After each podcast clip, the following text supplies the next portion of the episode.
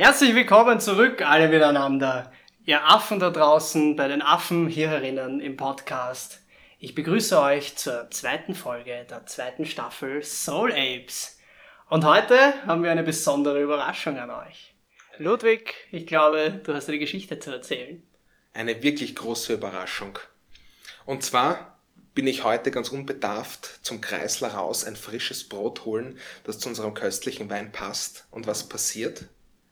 2 trübe Augen lächeln mich aus einer vermoderten Straßenecke an. Aber es blitzt etwas durch diese Augen. Es blitzt etwas. Ich war mir nicht sicher, ich spüre da was. Der Schalk. Ich spüre da was. Und ich schaue hin, streiche der Person die Haare aus dem Gesicht und... Wie du das immer machst. Und es war ein Soul Ape. Jockl, herzlich willkommen. Herzlich willkommen. Ja, danke lieber Ludwig für die schönen Komplimente und die tollen Wortmalereien. Ich war tatsächlich, ich glaube, auf meinen letzten Metern. Oder warum sonst wäre ich nach Meidling gegangen. Völlig ausgebrannt. Völlig ausgebrannt. Ich nehme an, du wolltest dann die Parteiakademie der ÖVP. Ja, da zieht's mich schon seit längerer Zeit hin. Nein, tatsächlich war ich davor in so einem Floating Center und war in einem Schwerelosbecken in einer Salzlake. Wow. Geil. Für eine Stunde lang, so Sensory Deprivation heißt das. Und daraufhin bist du auf der Straße zusammengebrochen. Das hat mich fertig gemacht. Ich wurde mit meiner tiefsten Existenz konfrontiert. Oh mein Gott. Da natürlich deswegen auch das Blitzen. Genau. Deswegen das Blitzen in den Augen. Da kam's her. Ja, aus der Natriumreaktion. Genau. Und insofern freue ich mich, heute hier zu sein. Ich sah dich dann und der erste Gedanke, Jockl, der mir kam, war...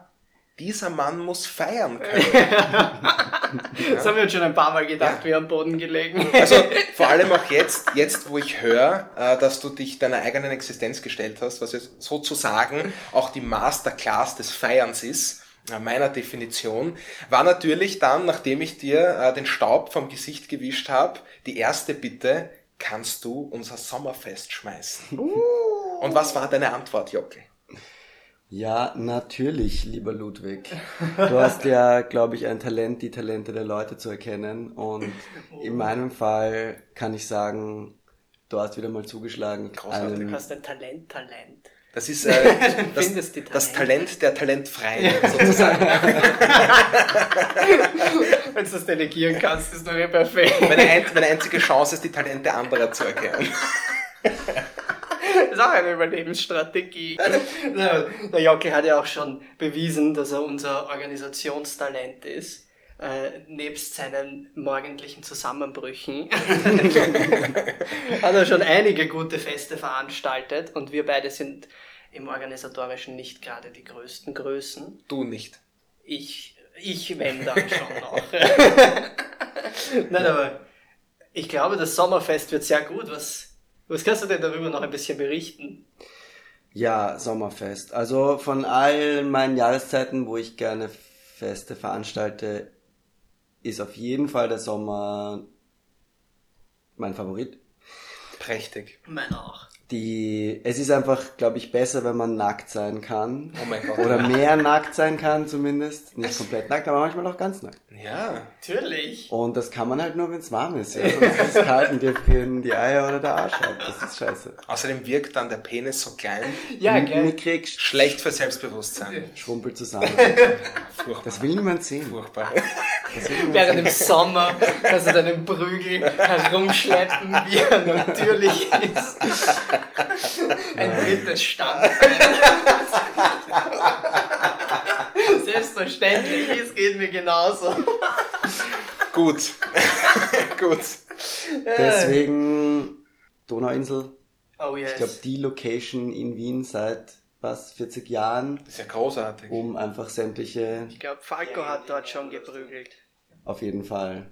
Täglich wahrscheinlich. Und da... die ich schon die letzten Jahre immer wieder Grillfeiern auf der Donauinsel veranstaltet habe, nämlich auf den dort öffentlich verfügbaren Grillplätzen der Stadt Wien. Und ich habe eben ein paar solche Grillplätze für dieses Jahr reserviert. Fantastisch. Und den ersten in diesem Sommer gibt es eben am 23.06. bzw. am 23.06. ist er verfügbar. Du meinst der 23. Juni 2019? Warte, ist der 23. Juni 2019 der Termin, wo unser Sommerfest ist? Der 23. Juni? Reden wir vom 23. Juni. Es ist eine tolle Zahlkombination, oder? 2, 3, 6. Das ist fantastisch. 2 mal 3, 6. 2 mal 3, 6. Und es ist ein Sonntag, Vollmond. Oh, Vollmond. Seht ihr, der Affe hat an alles gedacht, tatsächlich, wirklich. Es wird so schwitzig ein bisschen. Ja, wir haben ja nämlich einige Besonderheiten für euch am Start, die wir zum Sommerfest abfackeln wollen. Der Jockl hat sich was einfallen lassen, habe ich gehört. Ja, absolut. Also für das Sommerfest habe ich mir ein paar kleine Schmankerl überlegt. Ich meine, es ist ja mittlerweile, glaube ich, ganz gut bekannt, dass wir es pflegen, ausgezeichnete und ausgewählte Kulinarik auf unseren Festen, unseren Gästen vorzusetzen, weil so wie für uns, auch für unsere Freunde nur das Beste. Das weiß natürlich ganz Österreich inzwischen. Ja. Mindestens. Das weiß mindestens ganz Österreich. Südtirol auch, nehme ich an, bis nach Bayern rauf. Ja. Also ganz Österreich. Ja. An der Grenze zu Ungarn vielleicht auch ein bisschen. Ich glaube, da endet es abrupt. Ja. Ja. Falls wir Hörer aus Ungarn haben, bitte meldet euch. Würde uns sehr interessieren. Wirklich, würde uns sehr interessieren. Ja. Ja, wir sind einfach Genusslinge, Genussmenschen, die Genussmittel an unsere genüsslichen Kunden verbreiten. Das ist ein klassisches Beispiel für Papi-Schwachsinn. Das ist, ja, Jockl, das musst du wissen. Also immer wieder passiert Papi, dass er so Müll ins Mikrofon stolpert, weil er sich so gern reden hört. Und deswegen habe ich eine gute Beziehung mit unseren Zuhörern aufgebaut, die mich regelmäßig auf Papis Schwachsinn hinweisen. Und es gibt auch jede Woche hunderte Einsendungen, die darauf bitten, kannst du Papis Schwachsinn beenden, Ludwig? Und an der Stelle würde ich dich gerne auffordern, Jockl, wenn dir genau sowas unterkommt von Genüsslinge, Genuss, bla bla bla, dass du auch einfach hart einschreitest. Okay. Ja? Ludwig, anders lernst du. Ja. Ich glaube, ich werde damit gut zurechtkommen. Ja. Ich schneide das alles wieder raus. Das ist ein einziges Mittel. Glaubst du, ich stelle mich ja authentisch vor? Sicher nicht! Ja, den Ball! Na gut, dann lass uns wieder zu anderen Mitteln zurückkommen, nämlich zu den Genussmitteln, die es auf unserem Sommerfest geben wird. Ich habe ja schon eben gerade eine ausgezeichnete Kulinarik versprochen. Ja. Da werden wir natürlich uns sowohl für festförmige wie auch flüssige Köstlichkeiten bemühen. Unsere Spezialität, sagt man. Ganz genau. Es gibt natürlich einen Grillplatz dort mit 2 verschiedenen Grills sogar und 2 Feuerschalen auch noch. Also da werden wir den kann man auch eifrig begrillen. Und ansonsten werden wir dort einiges Flüssiges konsumieren, wovon ich kurz den Ludwig bitten würde, vielleicht ein bisschen was zu erzählen, was es da zu versüffigen gibt. Da haben wir eine breite Palette vorbereitet.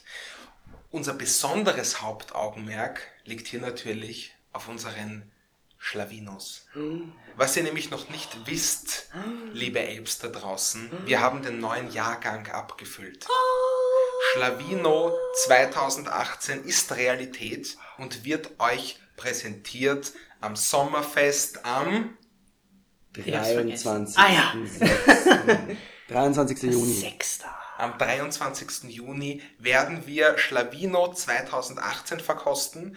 Außerdem werden wir ja natürlich dazu 2017 Schlawino verkosten. Das heißt, ihr könnt die Entwicklung direkt an diesem Tag beobachten. Und um das Ganze etwas aufzufrischen, haben wir eine breite Palette anderer Weine für euch mit, die euch köstlich über den ganzen Tag führen werden. Und hoffentlich, falls es einer von uns Affen noch schafft, seinen Hintern hochzukriegen, haben wir auch selbstgemachtes Bier dort. Wir haben aber nicht nur, flüssige Genussmittel für euch, wir haben auch noch ein paar Programmpunkte, die dieses Sommerfest veredeln werden, in meinen Augen. Absolut richtig, liebe Papi. Und zwar nach den Erfahrungen vom letzten Jahr, wo wir immer wieder so Spiele und kleine Kreativarbeiten und da haben wir beim Schlawino-Sommerfest einige ganz feine Dinge. Und zwar ist das erste eine Darbietung vom Pilates Center Vienna. Und ja, Ludwig, weißt du da mehr darüber? Ich habe gehört, dass uns hier zwei Wunderbarkeiten dargeboten werden. Und zwar... Ludwig Schwachsinn.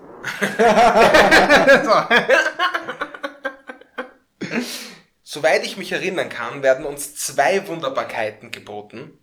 Und zwar eine Pilates-Stunde. Das Pilates Center Vienna hat uns angeboten, ihre spektakulären Übungen mit unserem Publikum stattfinden zu lassen. Also wer möchte, kann an dieser Stunde teilnehmen und die unglaublich gesunde Methode des Pilates kennenlernen. Mhm. Darüber hinaus wird es von mehreren Darstellern eine akrobatische Übung geben, die uns vorzeigen, was man so mit seinem Körper machen kann.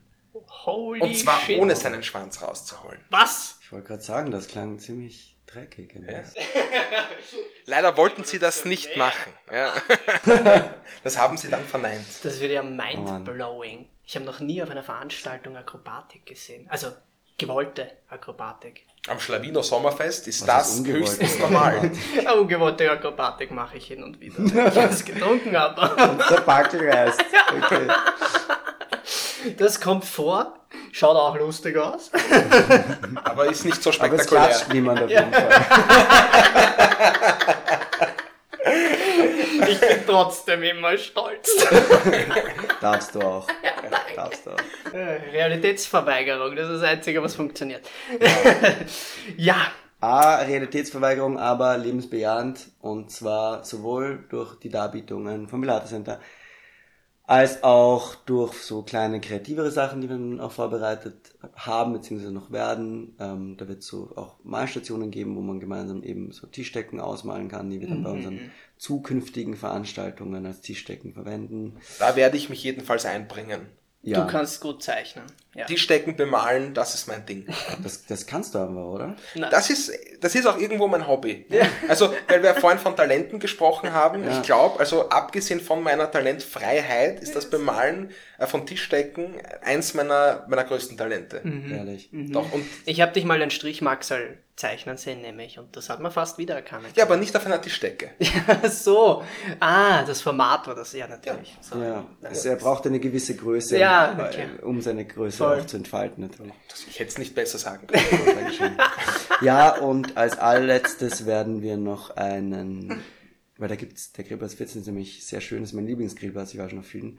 Mm. Und der geht dann hinten raus auf so einen Waldweg eigentlich. Und dann führt so ein ganz dünner Waldweg durch so einen schmalen Streifen. Und da haben wir letztes Jahr so einen Achtsamkeitspfad eingerichtet, wo so Zettel von den Bäumen hingen, wo halt so drauf stand, irgendwie magisch. Irgendwie mach mal kurz die Augen zu und spüre deine Umgebung. Mhm. Oder ein kurzes Kompliment wie, ich hoffe, es geht dir gut und so weiter, alles Gute für dein Leben. So, das haben wir gemacht, dann sind die Leute halt durchgegangen, also so einzeln und haben sich das halt angeschaut und haben halt den Anweisungen gefolgt oder auch nicht. Genau, und am Ende konnte man dann noch eine Nachricht schreiben, was man sich wünscht fürs Leben und in so einen Postkasten reinwerfen. Und genau, das würde ich gerne wieder machen. So ein Achtsamkeitspfad. Vielleicht aber auf unsere gemeinsame Genussleidenschaft ein bisschen ausgerichtet. Das klingt fantastisch. Klingt doch wirklich hervorragend. Nämlich wirklich auch das Leben und dort genießen, den Tag, das Sommerfest, der Soul Apes genießen und dort achtsam sein. Das entspricht uns doch vollends. Und selbstverständlich, einige wissen Bescheid, wird auch unser berühmter Parang wieder am Start sein. Parang! Fühlt euch beglückt. Ein unabsichtlich fixer Bestandteil geworden bei unseren Festivitäten ist der Parang. Ich glaube, wir könnten ihn uns nicht mehr wegdenken. Nein, jedes Soul Ape Fest benötigt eine gewisse zeremonielle Atmosphäre. Richtig, ja, richtig. Die diese Achtsamkeit dann noch transportieren kann. Absolut. Und dafür ist der Parang einfach unersetzlich. Ja. Außerdem, magst das Leuten in den Mund zu schmieren. Now you drink. Ich wusste ja selbst nicht, wie sehr mir das gefallen würde. Ja, genau. Wenn sie vor dir knien müssen, du kannst den Ballon auspacken.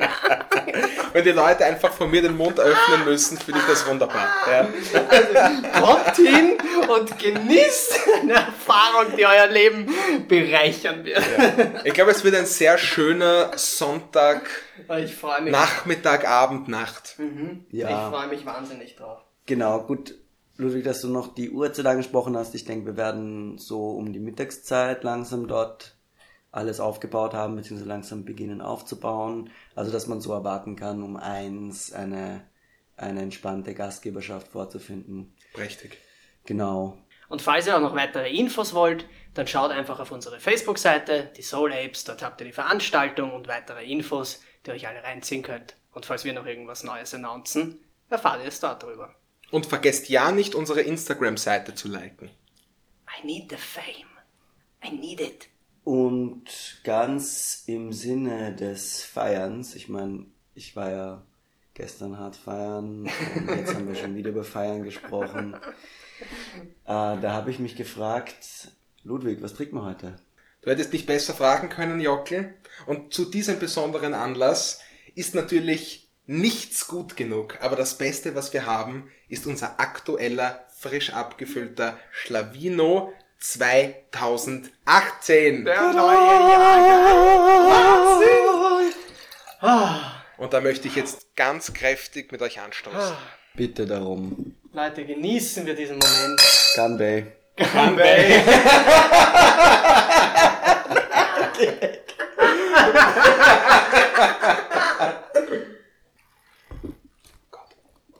Ich bin ein großer Fan. Es ist so schön einfach. Es waren einfach 6 Jahre Schweinearbeit. Gott sei Dank hat mir niemand erklärt, wie aufreibend und wie viele Sonnenbrände verursachend Weingartenarbeit ist. Mhm. Aber nach 6 Jahren so ein Produkt in den Händen halten zu dürfen, bei dem wir auch schon den ersten Jahrgang weiterentwickelt haben, das ist einfach die Glückseligkeit in Realität gegossen für mich. Das ist so fantastisch. Das lassen wir mal so stehen. Ja, es ist alles, was ich je gewünscht habe von einem Wein. Ja. Er repräsentiert uns alle, oder? Ganz am Anfang frech und zickig, wie ein Papi. Dann gleitet sanft über den Schmelz wie ein müder Jockl und geht hinten raus, brennt ein bisschen runter wie ein Ludwig. Okay, den lasse ich dir gut gehen. Finde ich okay. Nein, also ich finde, der Jahrgang, der ist unfassbar geworden. Und ehrlich gesagt, ich freue mich, dass er fertig ist, weil er ist ein, ja, wie soll man sagen, ein positiver Silberstreif am Horizont der aktuellen politischen Realität in Österreich, der wir uns in dieser Folge ja eigentlich widmen wollen. Ja, du musst ja die Stimmung verderben. Natürlich, ja. Das ist meine Aufgabe als Papi. Alles klar. Wie gesagt, streichelweich. Nein, unser heutiges Thema, das wir uns für diese Folge überlegt haben, ist der Parlamentarismus in einer repräsentativen Demokratie. Ui. Und Ludwig, du hast dieses Thema initiiert, sagen wir mal so. Ich habe im Falter einen Artikel gelesen, ein Interview mit dem Abgeordneten Alfred Noll, ein Interview, das mir sehr gut gefallen hat und das mich sehr zum Nachdenken angeregt hat. Es trug den schallenden Titel "Wir haben kein Parlament". Mhm. Und um da das Thema ganz kurz einzuleiten, versuche ich das jetzt zusammenzufassen. Er argumentiert, dass die Rolle des Parlaments auf ein Minimum reduziert ist, da sich in Österreich im Normalfall 2 Parteien zu einer Regierung zusammenschließen und damit die Rolle des Parlaments für 5 Jahre erledigt ist. Da 50% der Stimmen und mehr den Regierungsparteien innewohnen, ist es sozusagen nicht mehr zwingend notwendig, das Parlament ernsthaft zu konsultieren. Mhm. Und das ist ein Gedanke, den wusste ich zwar auf einer rein intellektuellen Ebene, aber emotional war er mir fremd und es hat mich entsetzt. Mhm. Es reicht nämlich nicht, sich Parlamentarismus zu nennen, und ich glaube, wir sind alle 3 glühende Parlamentarier, dass man einmal in 5 Jahren wählt, sich 2 Parteien zu einem Konglomerat zusammenschließen und danach das Parlament in Wahrheit nicht mehr konsultieren, es sei denn, man möchte etwas in Verfassungsrang bringen und braucht eine Zweidrittelmehrheit. Ich muss dir absolut zustimmen. Ich habe ja schon hin und wieder hier auch über Staatstheorie und meinen Zugang dazu fabuliert. Es ist in meinen Augen tatsächlich so, dass wir ein bisschen vergessen haben, welches Staatsorgan in einer repräsentativen Demokratie welche Aufgabe zu erfüllen hat. Wir haben jetzt eine Nationalratswahl und ich muss kurz eine persönliche Geschichte erzählen. Ich habe meinen Eltern, beide Bildungselite in Österreich, sondergleichen, 60 Jahre, Diplomingenieur Dr. whatsoever. Zack, zack, zack. Denen habe ich gesagt, natürlich, das primäre Willensbildungsorgan im Staat Österreich ist der Nationalrat. Der Bundeskanzler ist ja nur der oberste Verwaltungsbeamte. Ihr könnt euch noch erinnern, man kann sich den Staat vorstellen wie einen menschlichen Körper, deswegen heißt es ja so schön Staatsorgane. Es gibt ein Willensbildungsorgan, das Gehirn, also der Nationalrat. Es gibt einen Körper, der den Willen in die Tat umsetzt, was sehr mächtig ist. Das heißt die Exekutive, die Regierung, der Bundeskanzler und es gibt das Gewissen, die Judikative, die uns jetzt egal ist. Da habe ich mich, wenn ich kurz was zwischenfragen darf, lieber Papi, weil dieses Bild von dem Staat als Körper, also denkst du da an den Leviathan von Hobbes? Auch, ja, also Hobbes habe ich so, du hast ja auch Jus studiert und es gibt Jus-Philosophie am Anfang, das ist das Einzige, was ich von Hobbes weiß. Den Körper, das habe ich von Rousseaus Gesellschaftsvertrag, dieses Werk hat mich wahnsinnig geprägt, weil ich gerade für Europa, denke ich mir, wir haben in Europa nach dem Mittelalter es geschafft, den staatlichen Apparat, dieses gesellschaftliche Ordnungssystem erstmalig durch tatsächlich die gesamte Gesellschaft zu legitimieren. Bis dahin war der Staat immer so das Gegenstück zu der ganzen Gesellschaft und muss so die anarchische Gesellschaft ordnen, aber durch den Gesellschaftsvertrag, den alle schließen, der sich in der Verfassung manifestiert, können wir den gesamtgesellschaftlich legitimieren. Und das finde ich, das war für mich eine Epiphanie, eine so geile Erfahrung, das war genial. Umso absurder, dass jetzt die sogenannte Legitimation auf quasi 51% zurückgefahren wird. Und nur weil eine Partei im Parlament nicht in der sogenannten Regierung sitzt, ist sie de facto und die gesamte Wählerschaft dieser Partei nicht mehr repräsentiert, wenn es nicht gerade um ein Gesetz geht, das in den Verfassungsrang soll. Und vielleicht sprechen wir kurz darüber, was eine Regierung ist. Weil mir ist aufgefallen, als einziger Nicht-Jurist der Runde, dass man die Regierung als ein sehr selbstverständliches Konzept wahrnimmt. Auf allen Plakaten ist drauf der sogenannte Spitzenkandidat, bei den großen Parteien, also der auch Bundeskanzler werden soll. Und es wirkt so, als wäre das beschlossene Sache. Also nicht wer gewählt wird, sondern wer Bundeskanzler wird, wer in die Regierung kommt, weil das betrifft ja sowieso nur drei Parteien in Wahrheit. Wie schaut das aus? In Österreich ist es halt so, dass eigentlich ja Nationalratswahlen stattfinden. Also dass die gesetzgebende Instanz, die höchste, wird gewählt. Ja. Darf ich dir dazu eine Frage stellen, Jockl? Als Jurist, wie kommt es, dass sich der Herr Ex-Bundeskanzler Sebastian Kurz hinstellt, nachdem er gerade des Bundeskanzleramtes verwiesen wurde vom Nationalrat, er nicht als Nationalratsabgeordneter sich geriert jetzt, sondern einfach auf Wahlkampf geht, in einem Nationalratswahlkampf, nochmal angemerkt, und Wahlkampf führt einfach nur wieder für das Bundeskanzleramt. Wie kann das sein? Ja, es ist ehrlich gesagt, es ist ein bisschen absurd. Ja, oder? Es ist sehr absurd. Das ist bescheuert.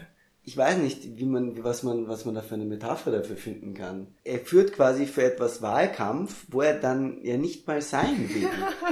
Nämlich nur, weil er weiß, dass er dadurch, dass er etwas anderem, nämlich einen bestimmten Anteil seiner Partei im Parlament, nämlich am Nationalrat sitzen, dass er dadurch zum Kanzler werden kann, zu seiner Meinung nach, also er beweist damit, dass unsere Demokratie gescheitert ist im Wesentlichen. Ja. Auf banalste Art und Weise. Weil er sagt, dadurch, dass ich jemand anderem zum Erfolg verhelfe, wo ich gar nicht hin will, Aber dadurch komme ich in noch mächtigere Positionen. Er führt Wahlkampf für eigentlich Bundeskanzler. Ja, aber er kann gar nicht Wahlkampf für Bundeskanzler führen. Das ist wirklich absurd. Der Bundeskanzler wird nicht vom Volk gewählt, ganz einfach. Richtig. Die einzigen direkt gewählten Repräsentanten des Volkes in einer repräsentativen Demokratie, wie der unsrigen, sind nun mal die Nationalratsabgeordneten. Jo. Und jeder...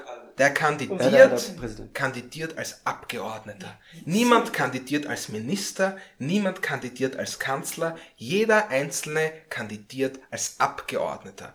Und Sebastian Kurz zeigt, dass er dieses Amt des Abgeordneten nicht würdigt oder nicht ernst nimmt, denn wenn er ein Demokratieverständnis hätte, das einem modernen Politiker entspricht, einem modernen demokratischen Politiker, dann würde er jetzt im Parlament sitzen und sich dort eine argumentative Mehrheit erkämpfen. Dort findet ja auch die primäre Willensbildung der Repräsentanten der Öffentlichkeit, also eigentlich die öffentliche Willensbildung statt. Deswegen werden Nationalratssitzungen ja auch öffentlich übertragen. Also wie schaut das jetzt aus? Wir Wähler wählen Abgeordnete zum Nationalrat. Die treten dann dort auf. Wir haben jetzt, wenn wir wählen, und zwar den Nationalrat, gar keine Entscheidung über die Regierung getroffen. Wir haben 183 Abgeordnete gewählt. Was passiert jetzt? Der Bundespräsident ist jetzt laut Verfassung berechtigt, eine Regierung auszuwählen, einen Bundeskanzler zu bestimmen, von dem er der Ansicht ist, diesen Bundeskanzler trägt die Mehrheit des Nationalrats. Er muss also eine Person auswählen, der er zutraut, dass sie 50% plus einen Abgeordneten überzeugt. Richtig. Und diese Person ist dann noch nicht Bundeskanzler. Diese Person legt dem Bundespräsidenten wiederum Vorschläge vor, wer Minister werden soll. Und der Bundespräsident ernennt dann die gesamte oberste Verwaltungsriege. Wenn ich dazu noch was anmerken darf, um vielleicht auch auf diesen Artikel von Alfred Noll im Falter einzugehen kurz. Du hast ja das Papier schon gerade angesprochen, das Hauptproblem, was der Noll auch in seinem Artikel bemängelt, und nämlich, dass es eben nicht diesen Austausch zwischen Regierung und Parlament gibt, den es eigentlich geben sollte, und zwar in der Form, dass sich die Regierung konstant das Vertrauen des Parlaments erkämpfen muss. Was mich daran so fasziniert, ist die Frage, wie konnte sich das so entwickeln, wie es sich entwickelt hat? Und die Sache ist, unsere Verfassung ist, wie wir ja auch gerade aktuell sehen, so gut konstruiert theoretisch. Aber sie hat nicht mit einem Faktor gerechnet, der sich in der Realität entwickelt hat, nämlich Parteien. Und zwar Parteien, Parteien sind ja nichts anderes als Werte und Gesinnungsgemeinschaften. Leute, die sich zusammentun, die ein ähnliches Weltbild vertreten und öffentliche Zielsetzungen formulieren, die sie umgesetzt haben wollen. Die das eigentlich auch im Nationalrat dann so diskutieren sollten, ihre verschiedensten Vorstellungen. Aber die Parteien, die politischen Ordnungssysteme, haben jetzt nicht nur die Willensbildung für sich in Beschlag genommen, womit die Verfassung gerechnet hätte, sondern auch die Exekutive, die Staatsmacht, die diese generell abstrakten Gesetze auf den Einzelfall tatsächlich individuell anwendet. Und ich meine, wir müssen uns das vorstellen, ein Staatsorgan, die Regierung, die den Staat tatsächlich berechtigen und verpflichten kann, das ist ein so unfassbar mächtiges Amt. Du hast den ganzen Staat als Institution einfach hinter dir und du darfst dafür Entscheidungen treffen. Das ist ein Amt, auf das sollten Parteien, wenn sie tatsächlich die Bevölkerung vertreten wollen und zum Wohle der Gemeinschaft handeln wollen, meines Erachtens verzichten sollten. Okay, warte. Also wir haben jetzt das Problem, dass die Regierung das Parlament sozusagen ein bisschen missbraucht. Nur weil diese Regierung ja eine Koalition aus in Österreich normalerweise 2 Parteien besteht, die mehr als 50% der Abgeordneten haben, erlassen sie de facto selber Gesetze. Die Regierung bringt den Vorschlag ein, der wird umgesetzt und die Vorschläge, die aus dem Parlament kommen, also sprich von der Opposition, die werden meistens einfach nicht angenommen. Genau, was du gerade angesprochen hast, nämlich die Überbewertung des Gesetzesvorschlags von Seiten der Regierung, hat einerseits natürlich zu tun mit dem bestehenden Parteiensystem, wie es Pape schon kritisiert hat, Andererseits aber auch, glaube ich, mit einem wesentlichen Missstand, den wir gemeinsam, Papi und ich, in unserem Studium finden können. Und das ist etwas, worüber ich schon sehr lange nachdenke und auch schon einmal ein bisschen was drüber gelesen habe. Und zwar ist es eine fehlende Disziplin, die der Rechtswissenschaft fehlt. Mhm. Der Rechtswissenschaft ist ein Kind abhanden gegangen. Dem ist schön gesagt. Ja, dem ist, sie haben ein paar Bücher unabsichtlich abgefackelt. Ja. Und dann haben sie einfach drauf vergessen für ein paar Jahrzehnte oder was. Ups. Kommt vor, ja. gerade im deutschsprachigen Raum. Ja, genau. Das ist einfach, machen wir jetzt nicht mehr. Ups, wovon sprichst du da, Jockl? Ich spreche von Rechtssoziologie. Was zur Hölle ist denn das? Rechtssoziologie. Ich glaube, das ist der Albtraum eines jeden freiheitlichen News-Studenten. Und zwar ein Unterarm der Rechtswissenschaft, der sich damit beschäftigt, wie das Recht tatsächlich in der Gesellschaft ankommt, so quasi. Gelebt wird. Genau, also quasi die wissenschaftliche Seite. Das wirkt ja sehr wichtig, sehr offensichtlich wichtig wirkt das. Das könnte man sagen. Jetzt quasi die wissenschaftlichen Seite von dem, was der Nationalrat zu beschließen hat. Also die Beschäftigung damit, was aus sozioökonomischer und psychologischer und kognitiver und ökologischer Sicht natürlich auch Sinn macht, gesetzlich wie zu regeln. Was sind die wesentlichen Güter? Was sind die geopolitischen Dispositionen? Was gibt's für einen Entscheidungsfindungsprozess? Wie kann man Ressourcen gut verteilen? Wo brauchen wir staatliche Institutionen, wo nicht? Das alles sind ja Dinge, die man mit Gesetzen regeln kann. Und man muss lernen, in Gesetzen zu denken und Gesetze zu schreiben. Und das wäre so quasi einerseits eben, gibt es einen sozioökonomisch-analytischen Part in der Rechtswissenschaft. Wie wirken Gesetze? Was macht das, wenn ich Gefängnisse habe, wenn ich eine Exekutive habe mit so und solchen Kompetenzen, wenn ich ein Strafgesetzbuch habe, das auf Bestrafung ausgerichtet ist, anstatt auf Kompensation oder auf Wiedergutmachung? Was macht das? Was gibt es da für Alternativmodelle? Und das ist einerseits philosophisch eben, sozioökonomisch, so würde ich sagen, und andererseits eben kreativ, literarisch eigentlich. Also man muss ja dann auch irgendwie Konzepte haben, was man regeln kann. Man erfindet irgendwie Gesellschaftsformen, man erfindet, ich weiß nicht, neue Staatsgesellschaften. Man muss jetzt irgendwie, mit Ideen kommen und sie in Worte, in Text fassen können. Sehr spannend. Klingt selbstverständlich. Ja, ich weiß nicht, ich gebe dir recht. Ich kann mich in meinem Jus-Studium nicht daran erinnern, einmal gelernt zu haben, wie beschlossene gesetzliche Regelungen sich tatsächlich in der Praxis dann auswirken. Sondern wir sind immer mit diesem sehr theoretischen Unterbau eines abgeschlossenen Gesetzeskomplexes, einer Rechtsordnung, die in sich kohärent sein muss. Und das ist, glaube ich, das, was wir Juristen hauptsächlich mitkriegen.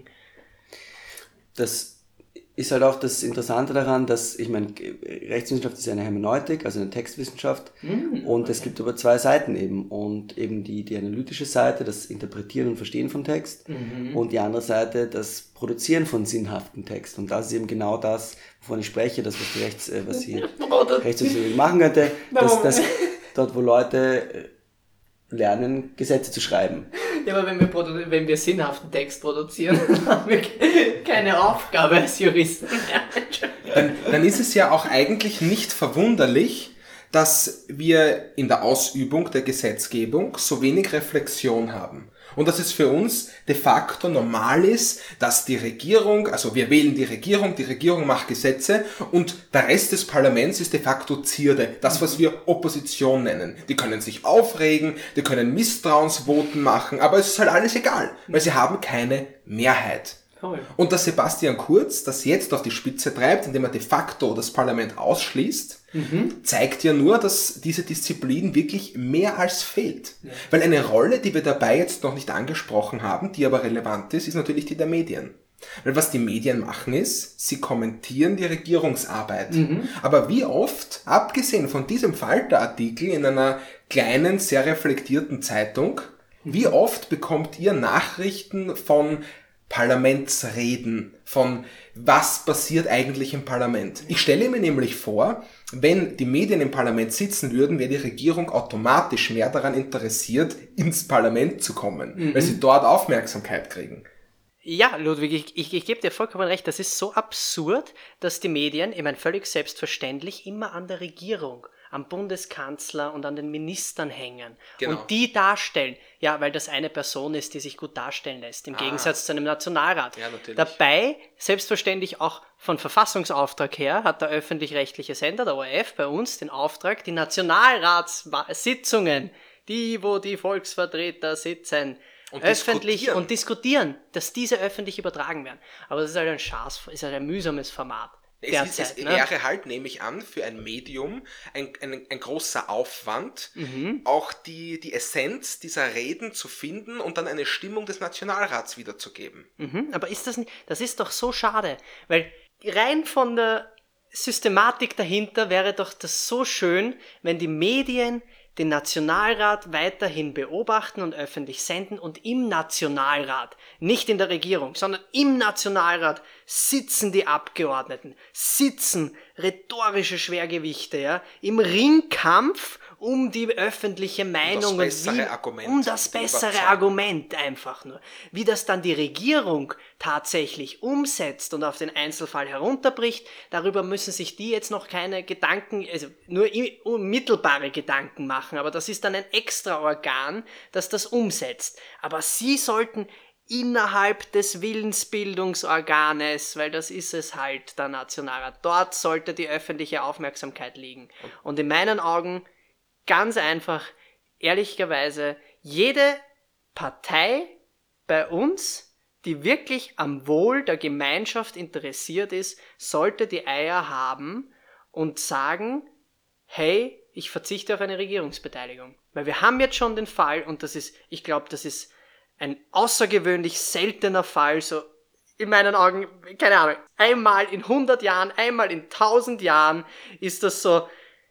Wir haben eine Expertenregierung gerade. Wir haben plötzlich die Situation in Österreich, dass wir eine Regierung haben, die parteilos ist. Das sind einfach Verwaltungsbeamte. Und genau so soll es sein. Zum ersten Mal funktioniert der Parlamentarismus richtig. Ja. Ganz genau. Und einerseits, also wenn ich noch kurz ergänzen kann zu dem, was du vorher gesagt hast, Papi, nämlich zur Öffentlichkeit vom Parlament, sind natürlich auch die Medien zugelassen, aber natürlich jeder und da sieht man auch, wie sich der Kreis schließt und wie an einer Demokratie eigentlich eben alle beteiligt sind, manche halt in Bürgerfunktionen wie auch in der Staatsfunktion. Und natürlich wäre es sehr wünschenswert und sinnvoll, dass wenn dann eben die Reden hoffentlich besser sind, dass dann auch regelmäßig viele Leute kommen. Das sollte ja eigentlich ein Spektakel sein. Richtig. Dort wo Leute über tolle, lebensverbessernde Konzepte sprechen. Natürlich. Und dann hört man denen zu, man hört sich die Argumente an. Und ja, man kann sie halt erst in 5 Jahren wieder wählen, aber man merkt halt, was das für Leute sind, die man gewählt hat. Und vor allem, man sieht auch, wie das die Regierung umsetzt. Absolut. Weil dann kann man sagen, okay, naja, ich habe ja gesehen, ich war dabei, die haben das so beschlossen. Anscheinend hat es die Regierung nicht gescheit umgesetzt. Oder andersrum, ich sehe, sie beschließen ein blödes Gesetz oder was auch immer und die Regierung fängt das auf. Also haben wir de facto jetzt eigentlich nur 2 Gewalten. Wir haben die Exekutive, die auf eine ganz komische Art mit der Legislative verschmolzen ist. Damit nämlich die Demokratie aushöhlt. Die Regierung, die gleichzeitig das Parlament ist, beziehungsweise die Mehrheit im Parlament. Das ist Wahnsinn. Und dann die Justiz, die sich selbstverständlich noch um die Einhaltung oder um die richtige Interpretation der Gesetze kümmert. Es hat da, um nochmal auf den Artikel vom Alfred Noll zurückzukommen, er sagt, so wie das Parlament jetzt funktioniert, könnten genauso nur die Fraktionsvorsitzenden im Parlament sitzen. 5 Leute aus dem Parlament, die Fraktionsvorsitzenden und die Regierung. Weil da sprechen wir vielleicht noch einen letzten wichtigen Punkt an. Jeder Abgeordnete stimmt so, wie es die Fraktion vorschreibt. Und damit führt sich das Parlament natürlich selbst ad absurdum, weil dann bräuchten wir nur noch einen Ältestenrat aus den Fraktionsführern, die dann in einer kleinen Kammer sitzen, 5 Leute von den Fraktionen, von jetzt, von den Grünen, von der SPÖ und von der ÖVP und von der FPÖ und die Regierung gegenüber, die dann miteinander diskutieren. Aber warum die ganzen Abgeordneten?